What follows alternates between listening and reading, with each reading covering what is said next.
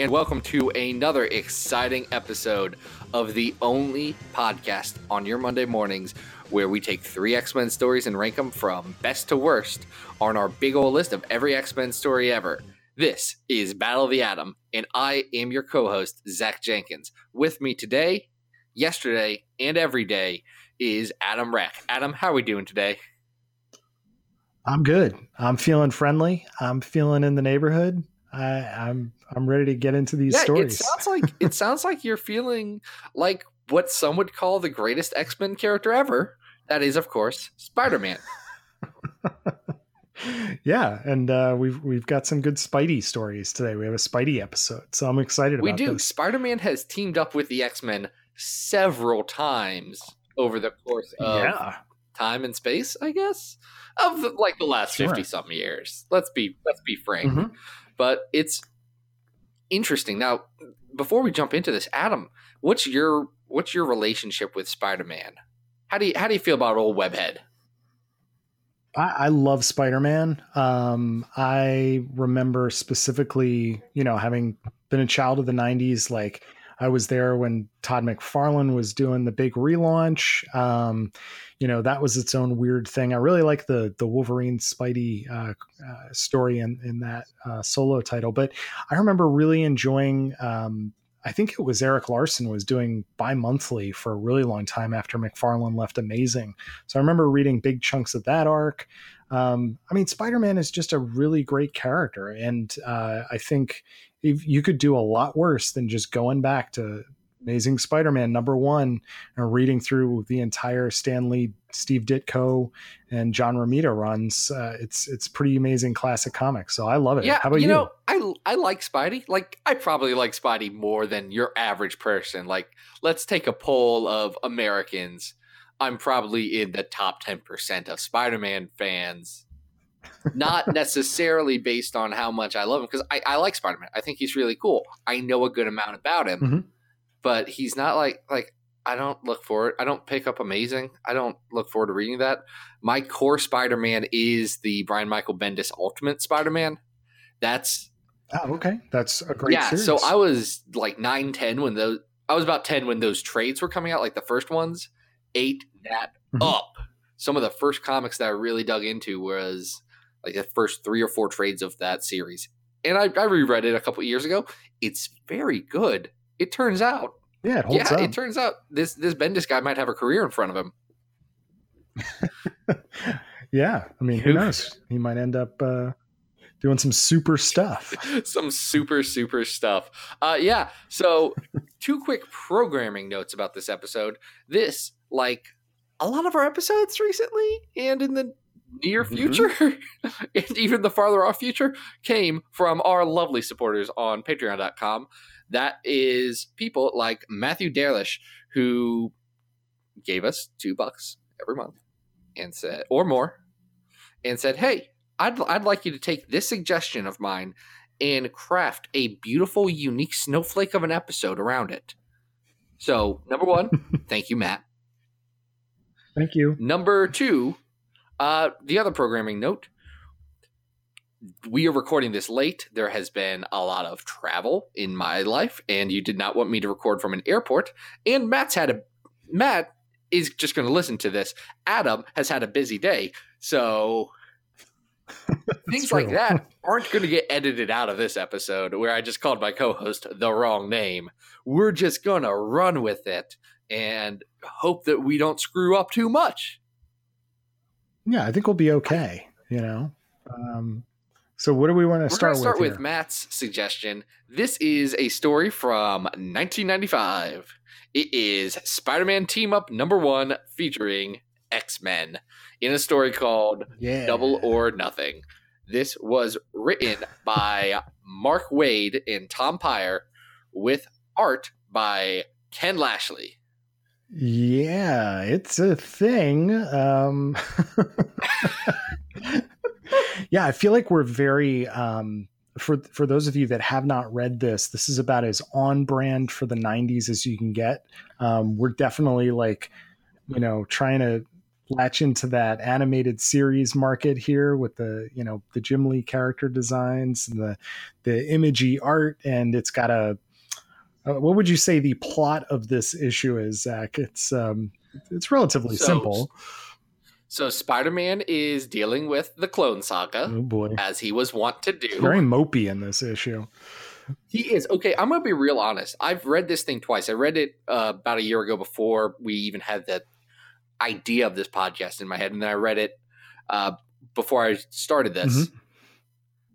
I thought this was Ben Reilly the whole time. I'm gonna be real honest. Oh, okay. I I really thought I read this as it being Ben Reilly, and I was like, yes, all this tracks because he's upset about clone stuff. Yeah. And all of this, and look, the Marvel Wikia is saying that Spider Man Peter Parker is in this. I do know that issue two does have Ben Reilly, so maybe I don't know what's going on. But you know, shame on you, Mark Waid, for not making that clear enough. I think it's definitely Peter because he's he's spending most of his time complaining about Ben Reilly, and then at the end of the episode, I think he tries to peg uh, what happens to Jay Jonah uh, onto Ben Reilly. So, um, but you'd be forgiven. I mean, this is in the midst of the Clone Saga mess, um, which I, I, think by this point had gone from intriguing to complete nonsense. uh, what is going on? Uh, yeah. So, and it's it's nonsense on the X Men side of this too, because the the whole plot is about Shinobi Shaw, the Black King, and Benedict Kine, the White King. Hmm. I who don't that? know who that is. I know he appeared in an annual of Adjective List, he and I know that because he has like he has like uh not ninja guys. He has he has ninety guys. Uh, right. Like, he has he has his own private army, and he sends his army, and Shinobi Shaw sends his ninja army, and they have to kill J. Jonah Jameson for reasons. Yeah, yeah, I don't. I don't think that it's inherently a, a bad idea for a story. You know, like um, protecting J. Jonah Jameson is a time honored, fun idea for a Spidey story, and you cross over with this Hellfire Club upstart type stuff. But it, you know, the villains here are just um, what's the word I'm looking for? They're just bland. Yeah, they're bland. Yeah. They're, they're you know knockover um, stuff. Like you know i think i've mentioned this before but on animated gi joe you have like the cobra droids that are there just to get shot. And that's essentially what we're dealing with here. We're dealing with these very stereotypical there one uh, there's a group of ninjas. There's a group of guys with like uh, big giant staff blades. And they're just there so that there can be some fight scenes. There's not a lot going on here plot wise no it's weird. Like look the x-men that are in this book it is Cyclops, Phoenix, Beast, Archangel, and Psylocke. But they are just kind of there. Yeah. Like there there's times when you read a guest spot in another book and the whoever's guesting they fill a role like they're they're there to have an appearance to you know just show up get their gets Wolverine's face on a book. Is it weird that Wolverine's not in this? I feel like if you're trying to sell a book, eh, like, it's a little strange. It's a little strange. This um, was the '90s. I, I, don't think it's more strange than the the uh, story entry point for the X Men here is that they are going to see a Broadway show, and instead of it being cats, um, I guess they didn't want to risk pissing off the oh. creators of cats. they go to see dogs, which is like yes. a joke that kind of lands. I don't know. It's it's a very strange uh, idea for for that part of the story. But yeah, I do think it's a little strange, you know, that we're definitely pumping this animated series vibe here, but no Wolverine, no Wolverine. Yeah. Uh, now, no Jubilee. Out of, out of these X Men, I think Beast, Psylocke, and Archangel would go see a Broadway play. I think Jean would go if she was dragged to it. I cannot believe that Cyclops would do this willingly. hey, who knows? He doesn't seem he doesn't seem like the musical theater kind of guy. I don't know. Just, you know, I just realized looking at this lineup, it's essentially the 05. I, I didn't even think about that while I was reading it, but uh, yeah, just you know, the Iceman flipped. Yeah, might Which, as well look the X Factor. Yeah, I, I'd deal with that. I was actually in my ever ever going saga to read all of the Silver Age X Men, which I'm done. Wow, I'm done. Congratulations! I am done with I think I'm done with every Silver Age and Silver Age based story in there. All I can impressive. think the whole time is, man, if there's like just another female character for Jean to interact with, or for anyone to interact with, I think things would be better. Like Polaris uh, in her few Silver Age appearances makes makes things better. Yeah, but I don't think we should be waiting anytime soon for Silver Age X Men to like pass the Bechdel test. Um, that's just you know, it's I mean, a, yes, it is a very disappointing product of its time. Um, so I do I want to highlight um, uh, a moment in this story that I really really uh, liked, and I think I, I, mentioned it on Twitter earlier this week, which is there is a, a mention to Pogs in this issue, um, which if I don't know if people like really remember what Pogs were, but and even when they were a thing, I think they were extremely confusing. I never quite understood why people wanted them or what you were supposed to do with them. But there's a great panel of Spidey leaping off a rooftop and saying, "So what are we, Pogs?" And I just think that that poses a very strange existential question that we should maybe uh, be haunted by for the rest of our years. I mean, it's like, are we Pogs? Are we human? Are we dancer? I just I don't understand what we as a people are. Yeah, it's great. There's a it there's another moment where Spidey uh, jokes with Cyclops that like, what does he say to him? Like, I thought you weren't supposed to be fun. Or what is the? Oh, here it is. Uh, you're a lot more fun than people say. Like that's there's some nice little character exchanges in here, but there's this is completely like, necessary. Yeah, like Mark Waid is in general a pretty good writer. Tom Peyer's a pretty good writer, but this book did nothing for me. Like Ken Lashley, who's an artist that over the last couple of years I've absolutely loved his stuff. Mm-hmm. Uh, his his stuff, especially on Bunn's Uncanny during the IVX era was yeah. really good stuff. This isn't. This is dude cashing in a paycheck, drawing some X Men, and he's not bad. It's just he's not special. Well, it's it, you it's know it's still earlier in his career too. So and, and oh yeah, he's he's doing a, a, sort of 90s house style. Um, you know you've been uh, tweeting quite a bit recently about uh, freebie comics that you might get at taco bell or pizza hut. Yes. and th- this feels like that. This feels like a, a, gimme grab bag you know free thing that you might see in a, a, a polybagged wizard magazine or something like that. It you know doesn't have a, a great deal of substance. It's a little fun um, but uh, I, i'm a little confused as to where to rank it here's what I'm looking at. Uh, right now, we have 75 stories on our list. Number one being yeah. Days of Future Past. Number mm-hmm. 75 being Unmentionable. And I'm, I'm scrolling up this list. Uh, like, I would rather reread that Phalanx Covenant. Uh, oh yeah, with Wolverine and Wolverine and Cable in it. That was more fun than this. Sure. I yeah. I would probably read at number 62 that Storm uh, solo story. Mm-hmm. Her going to Africa and life death deathing things up. Heck, I'd I would probably read the uh, I'd, I'd probably read No More Humans again over this, which is at 64. I I What's I don't know if this is as know. bad yeah, I, I, don't know if it's as bad as the uh, the Ultimate X Men Sinister uh, arc.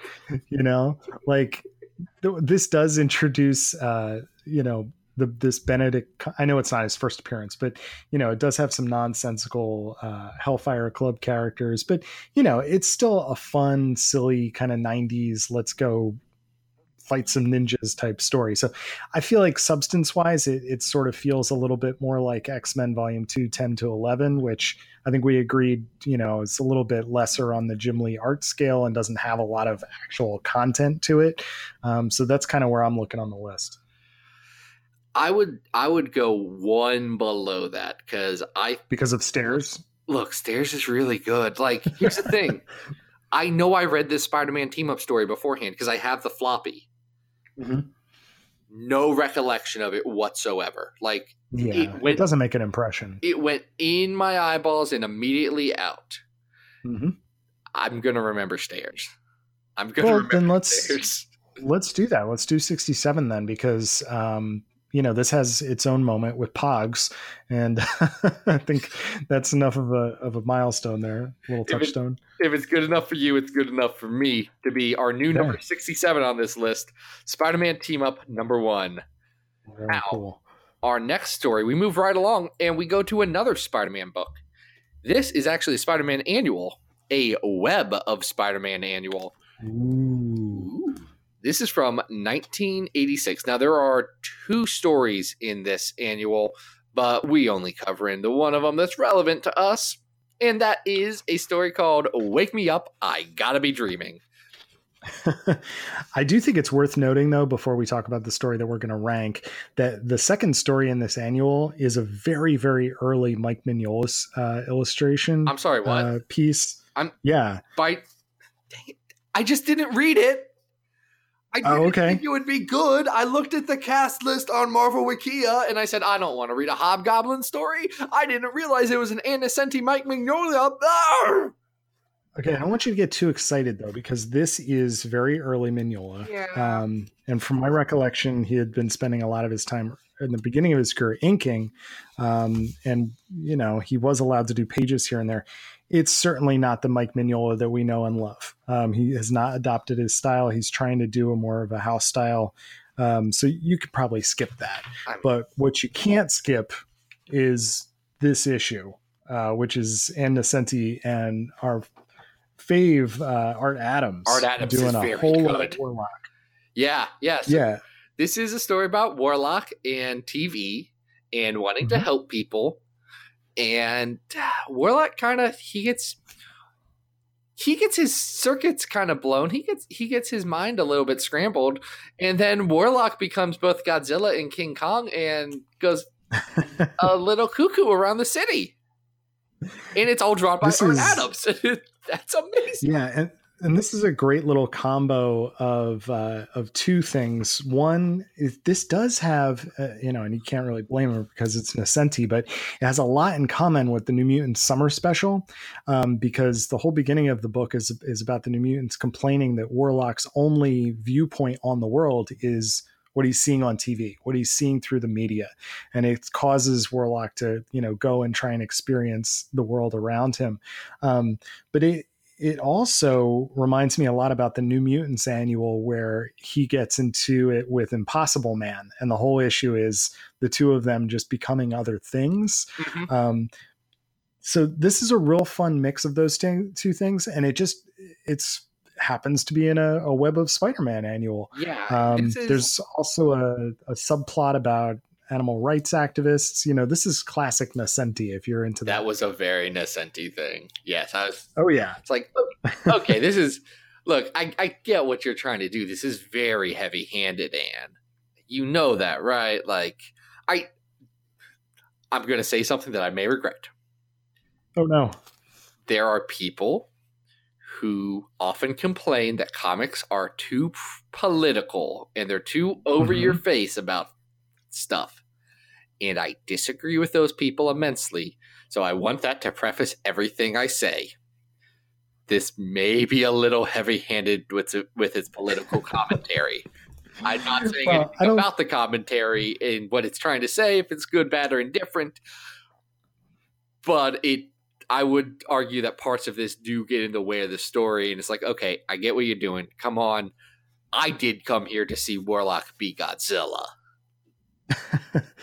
um, I've never really. Uh, there are certain times in Nocenti's writing where I feel like it gets in the way. Here, you know, I maybe I'm just immune to it because I, I'm a huge fan of her Daredevil run, um, where she occasionally does things like this, um, and, and some of her other stories. But I, I think the Warlock stuff here is is so much fun. Oh, yeah. um, he gets to transform into David Letterman. you said he you know you mentioned godzilla king kong um, so it's just kind of fun to see warlock doesn't get a lot of solo adventures as part of his time with the new mutants is a shame. and this is almost a, an opportunity for him just to kind of wander around and meet some people and it's fun yeah, Spider Man doesn't factor into this all that much.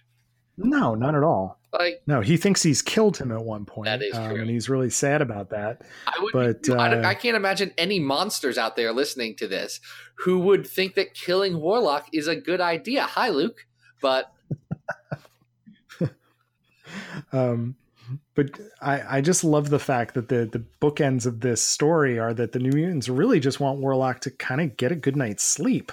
Like it's not just about his worldview as a as an Earth person, um, but he's just got to like stop waking them up by watching fifty channels of TV. That so at the end, true. it's great. He watches You know, he's tired himself out. he watches a lot of simultaneous TV, Yeah. which seems silly to people, but then I do know I've had a TV on in my lap or in my phone in my hand, and maybe my tablet was open too. So maybe I'm not the worst person to say. Right? Yeah, this is this is fun. I think if we had that New Mutants annual, where I think it's annual number three, where he fights the Impossible Man, would go below that. I think this is a better version of the New Mutant Summer Special. Uh, Yes. Partly because look, I, Art Adams, dude. I mean, he's Art Adams. He's been putting out good work at a very slow pace for a long time. Yeah, and we give him all the time he needs, you know. Like- I think I wrote in my notes here a whole issue of Art Adams drawing Warlock being wacky. Sign me up Look, in all caps. Look, good warlocks are very. It's not as prevalent as I would want it to. Like, you got guys who really do a lot with it. I'm talking to your Sienkiewicz, uh, Bret Blevins. Heck, look, Rob Liefeld does a pretty decent warlock in his New Mutant stuff, and that may just be because I read New Mutants last night. Uh, but like, there's good, there's good warlocks out there, and then there's really bad ones like uh, David LaFontaine in uh, the New Mutant series from a couple years back. Just kind of drew him as a stick person, which didn't work well. Or the actually no, the worst animated series warlock. I understand that Hmm. X Men the Animated Series season four had some budgetary issues that made things rough, but wow, Warlock looks bad. Yeah. Warlock. Well, he's one of those characters that I don't know. I love drawing Warlock. I think it's so much fun drawing, you know, this weird spazzy cartoon character with spikes coming out of his head and plates all over. But I can see why he might be intimidating to some artists. Um, but it, it, it strikes me as odd when when artists like can't get him right. You know, like you said, that there do seem to be some really good model sheets out there for what he could be, just based on Sienkiewicz and um, and Art Adams too, you know, in the way that they draw him. But you know, everybody's got their own style. Yeah, I'll be honest. The moment you said like you started talking about writer or artists who do a good Warlock, I immediately saw Mike Mignola's name next to uh, the other credits on this page, and I had to find if Mike Mignola has ever drawn Warlock, and he has drawn. I don't think so. He's drawn Adam Warlock, who is worse. Uh, Adam okay. Warlock is the bad version of Warlock, even though I think he came first. It doesn't matter. Where should we rank this? A story.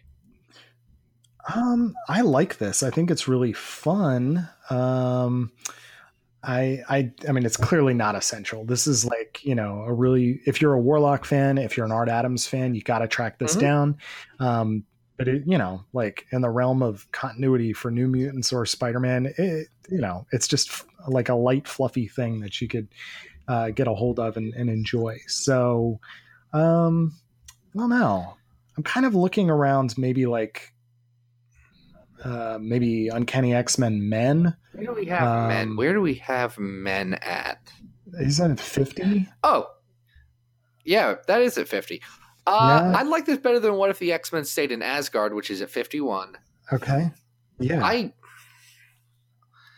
I, I think Astonishing Tales Mojo World is probably a better overall story, even if that has some Mhm. parts that I don't necessarily love.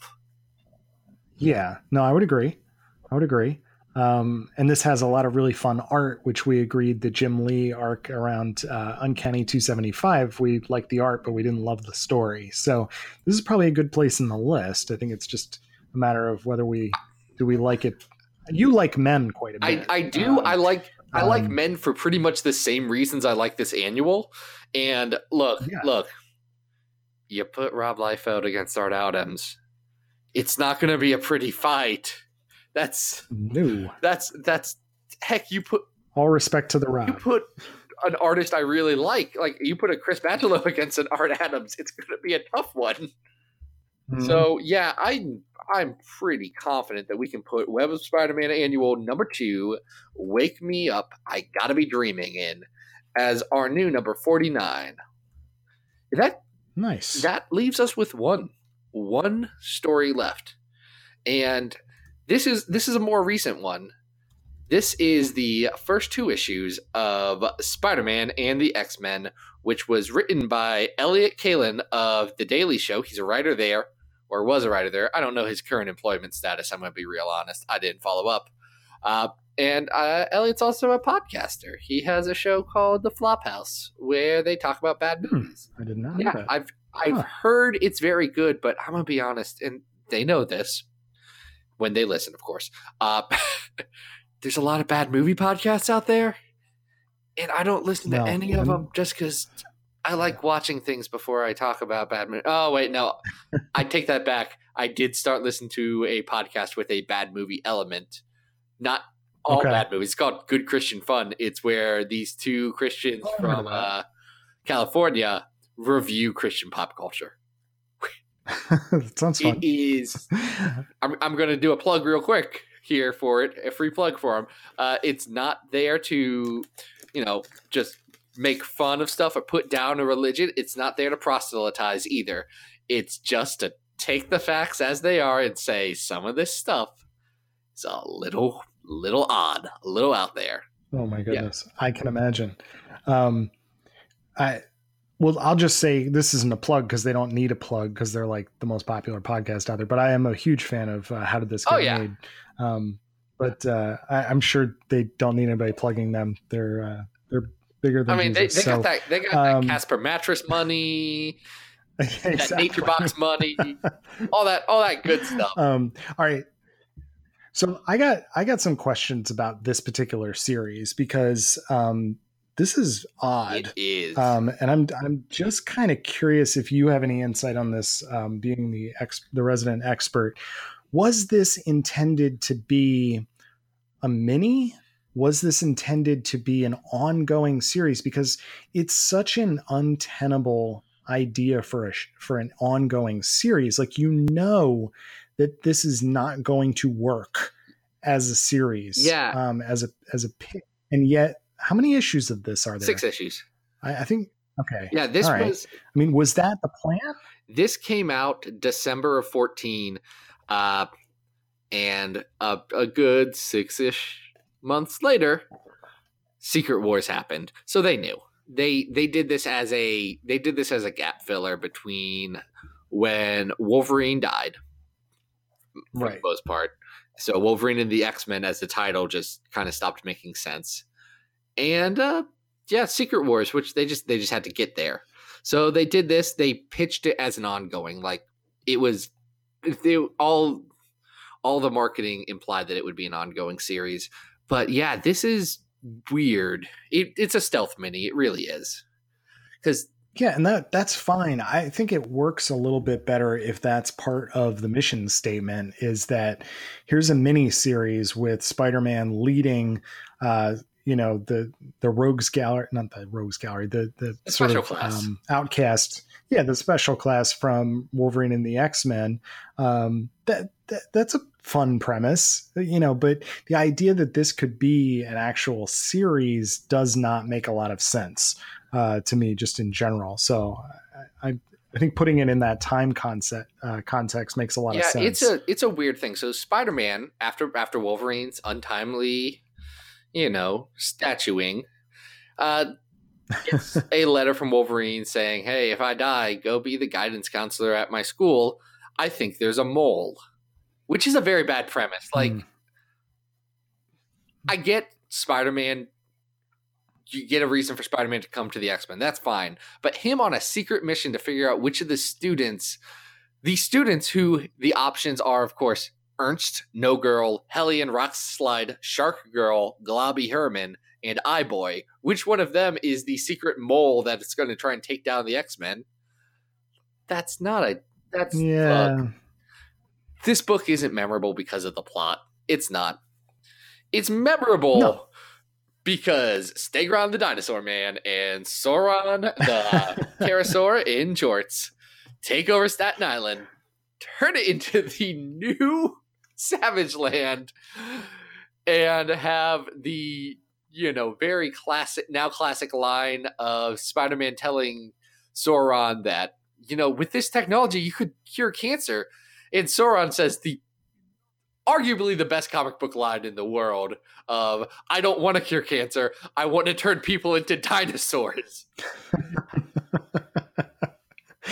there is something very very charming about this um, I I love Sauron in here. I love Stegron.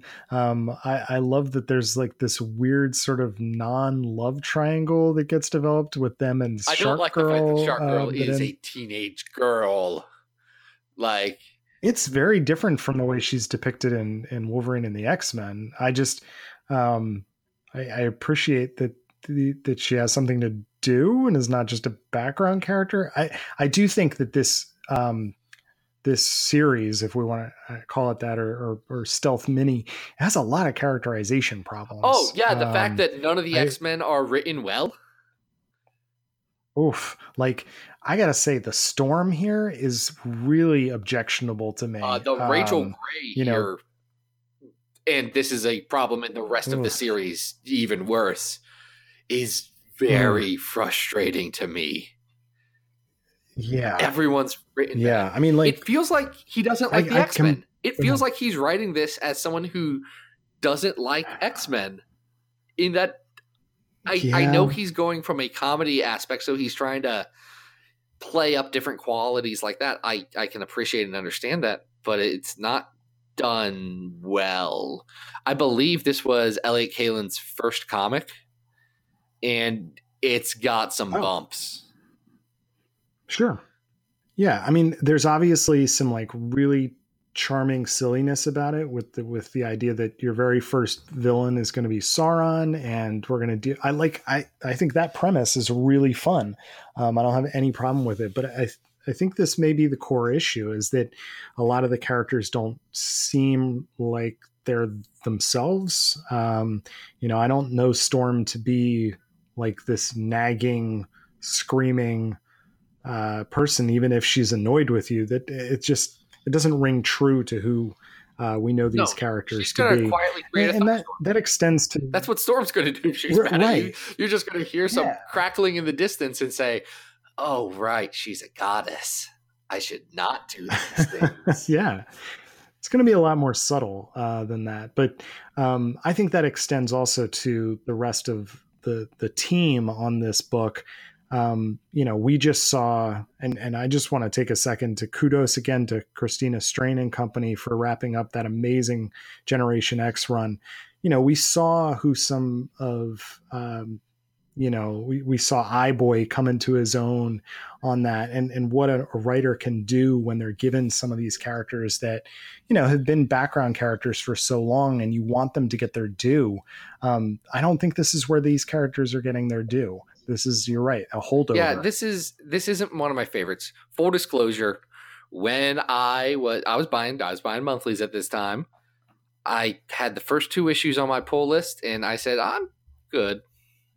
As much as like, look, it takes a lot for me to see a book that has Glob Herman in a starring role and say mm-hmm. pass.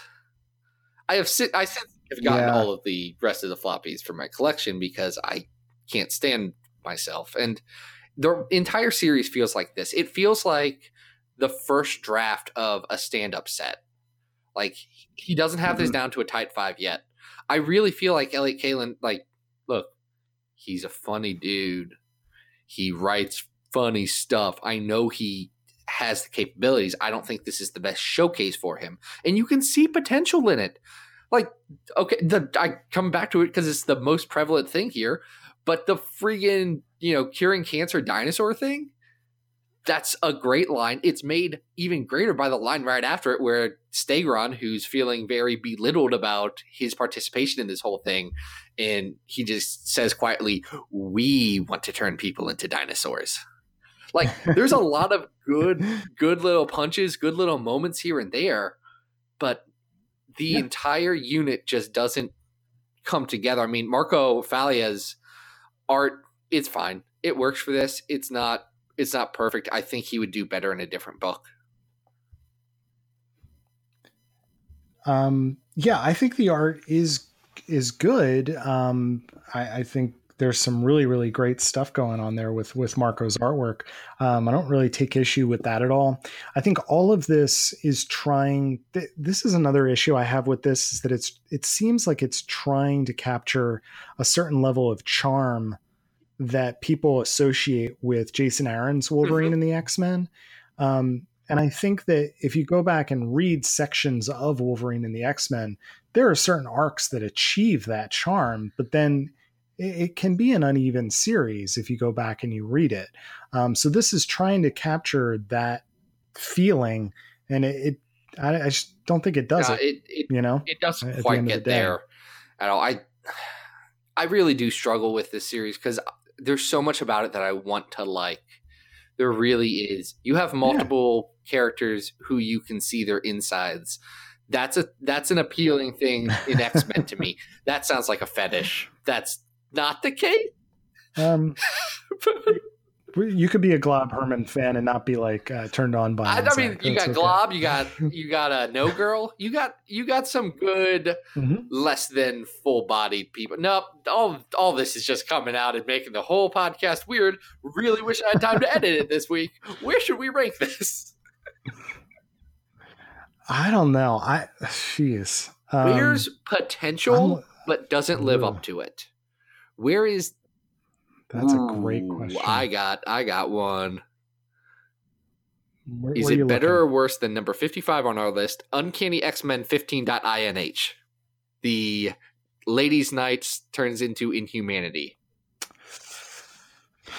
I I would say that's better, if solely because there's that scene with Emma Frost taking the giant duffel bag of money out of the closet, which is a damn fine scene.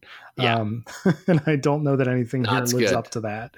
Um, but I, I, I, like where you're looking on the list. Um, you know, I think the, the What's that arc of XFI? That's the Vegas one. I, That's the Vegas one. Where they go to Vegas. That's the Vegas one. I like this better than that. Really? Because I'll be honest, thinking? I was looking at Fatal Attractions. I think Fatal Attractions uh-huh. might be better. Yeah. Okay. And I, I don't I'll like Fatal lower. Attractions. You know. Like, let's be clear.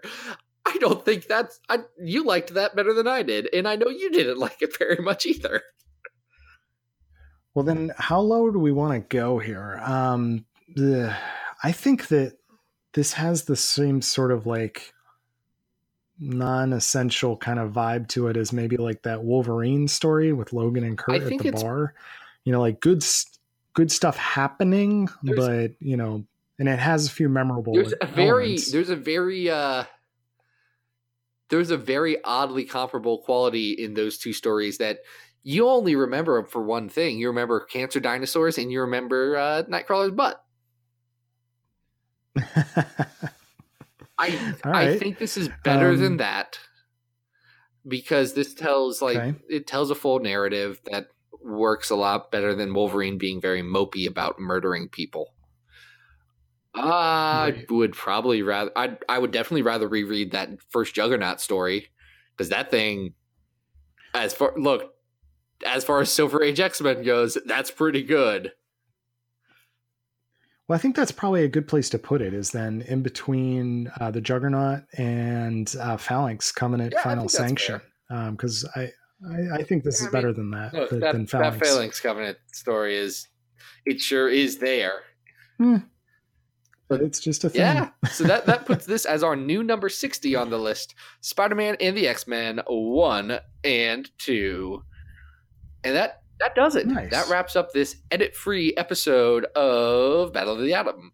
And if you nice. liked this edit free episode and would like to see it when we actually try to make this a better polished product, you can head on over to XavierFiles.com where we have all of the episodes of Battle of the Atom just out there. It also has weekly articles that I put up about different X Men characters. Put up one today as we record it about Sunspot. And next week, I'm doing Forge, which will be very interesting. because I have mixed feelings on that character. He's, he's, a mixed he's, bag. He's a mixed sure. bag. Uh, you can also find me on Twitter at Xavier Files. And Adam, where, where, where, where, where, where can people find you online? Guys, you can always follow me on Twitter at Arthur Stacy, and uh, I've got new pages of Bish and Jubes coming out every Monday um, on adamrec.tumblr.com. And uh, someone, I forget who it was, tweeted me that, that said they were starting to get really interested because of the page I passed uh, put up this past week with uh, the future Brotherhood characters. I, what I told him was it just gets wackier from here. Look, so look, tune guys, in. It's going to get weird. there, there's there's a page that Adam sent me, and I lost it when I saw it. this this arc, I have no idea where it's going, and I'm happy every second of it. So yeah, it's going to be a, a joy filled ride. So I hope you guys it's going to be good. Now, uh, everyone who is tuning in, this is all done with the support of our Patreons on Patreon, like we had previously talked about.